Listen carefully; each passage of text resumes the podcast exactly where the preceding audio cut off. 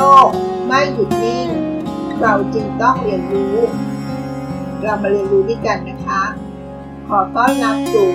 เซอร์วันพอดคาส์ค่ะ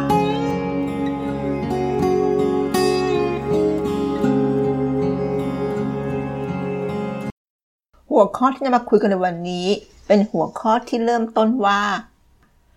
คุณค่าของเงินนะคะ ฟังดูแล้วไม่ใช่เรื่องแปลกใช่ไหมคะ เงินนั้นมีคุณค่าอยู่แล้ว เทคนิคการวางแผนการเงิน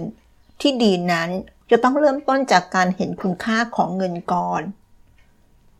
ซึ่งเป็นสิ่งที่พูดง่ายนะคะ แต่น่าจะเป็นสิ่งที่ทำยาก เพราะคำคำว่าเห็นคุณค่าของเงินนั้น ต้องหมายความว่าทุกครั้งที่เราใช้จ่าย เราต้องคิดถึงคุณค่าของเงินเป็นประการสำคัญนะคะ สภาพปัจจุบันนี้ สถานการณ์โควิดและรอบใหม่ทำให้หลายครอบครัว ได้รับผลกระทบมากน้อยแตกต่างกันไปนะคะ แต่ที่แน่ ๆ ที่ทุกครอบครัวต้องเจอ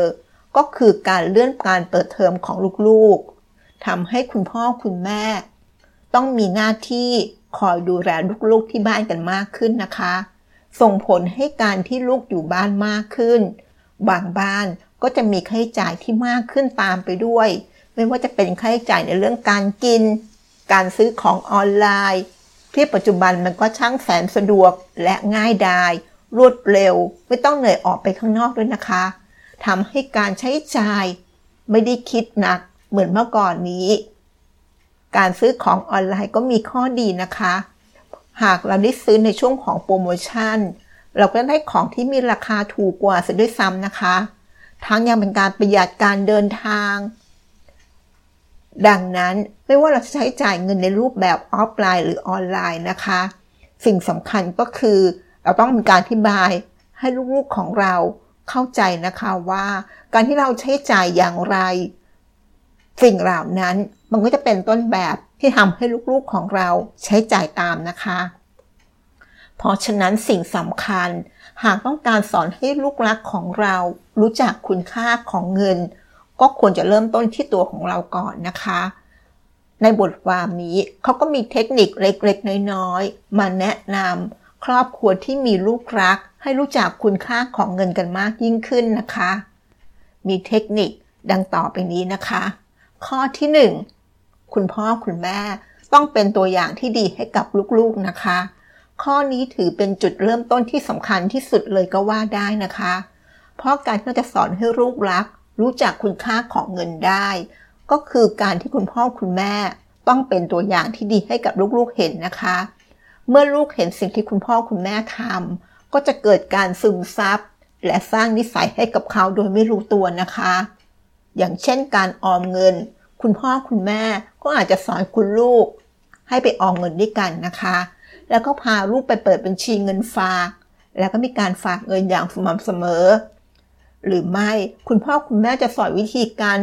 ทำบัญชีรายรับรายจ่ายแบบง่ายๆ ให้ลูกรู้จักจดรายการที่ได้รับเงินมาจากคุณพ่อคุณแม่ว่าได้ค่าขนมเท่าไหร่แล้วก็จดรายการที่จ่ายไปในแต่ละวัน แล้วก็มีการทำสรุปรายการทุกๆ สัปดาห์ มีการสรุปทุกๆเดือน สิ่งเหล่านี้จะเป็นตัวอย่างเพื่อสร้างวินัยให้กับคุณลูกตั้งแต่วัยเด็กนะคะ ข้อที่ 2 สอนให้ลูกของเรารู้จักค่าของเงินค่ะ สิ่งสำคัญประการแรกสำหรับคุณพ่อคุณแม่ ทุกคนเลยก็ว่าได้นะคะ การปลูกฝังให้ลูกได้รู้ว่าเงินทุกบาททุกสตางค์ที่คุณพ่อคุณแม่หามาได้นั้นไม่ได้หามาได้ง่าย ๆ ก็ควรจะต้องสอนลูกเสมอว่า สิ่งใดเป็นสิ่งที่จำเป็น สิ่งใดเป็นสิ่งที่ไม่จำเป็น เพื่อที่ลูกจะได้เห็นคุณค่าของเงิน ตัวอย่างง่ายๆ ที่หลายๆบ้านเจอก็คือ เด็กๆมักจะเอาของเล่นใหม่ๆ มาอวดกันทำให้ลูกอยากได้ บางครั้งของเล่นก็มีราคาที่ค่อนข้างสูง โดยคุณพ่อคุณแม่ก็อาจจะตามใจคุณลูกทุกครั้ง ก็อาจทำให้คุณลูกนั้นเสียนิสัยได้นะคะ ดังนั้นแล้วก็คุณพ่อคุณแม่ก็ต้องสอนให้ลูกเห็นถึงความจำเป็น และไม่ตามใจจนเสียนิสัยนะคะ ข้อที่ 3 ฝึกให้คุณลูกของเรารู้จักการบริหารเงินค่ะ เทคนิคการฝึกให้ลูกและรู้จักการบริหารเงินนี้ ก็จะช่วยฝึกให้ลูก รู้จักการสร้างวินัยทางการเงินไปในตัวด้วยนะคะด้วยวิธีการฝึกวิธีง่าย ๆ เช่น เปลี่ยนจากการให้ค่าขนมลูกรายวัน เป็นการให้ค่าขนมเป็นรายสัปดาห์แทน แล้วก็ให้ลูกนั้นได้บริหารเงินด้วยตัวเอง ให้ใช้เพียงพอในแต่ละสัปดาห์ค่ะ หลังจากนั้นเมื่อลูกสามารถบริหารเงินเป็นรายสัปดาห์ได้แล้ว ก็อาจจะเพิ่มเป็นรายเดือน เพื่อให้เป็นการฝึกให้ลูก ได้บริหารเงินระยะยาวมากขึ้น และเมื่อลูกของเราทำได้ มีเงินเหลือเก็บก็ต้องชื่นชม และก็ยกย่องลูกของเราด้วยนะคะ และก็สอนให้ลูก นำเงินที่เก็บนั้นไปฝากธนาคาร เพื่อให้เกิดผลตอบแทนที่มากขึ้นต่อไปค่ะ ข้อที่ 4 ให้เหตุผลกับลูกนะคะ เมื่อมีซื้อสิ่งของให้ ในกรณีที่ลูกอยากได้สิ่งของ แต่คุณพ่อคุณแม่ไม่ซื้อให้ ก็ควรจะให้เหตุผล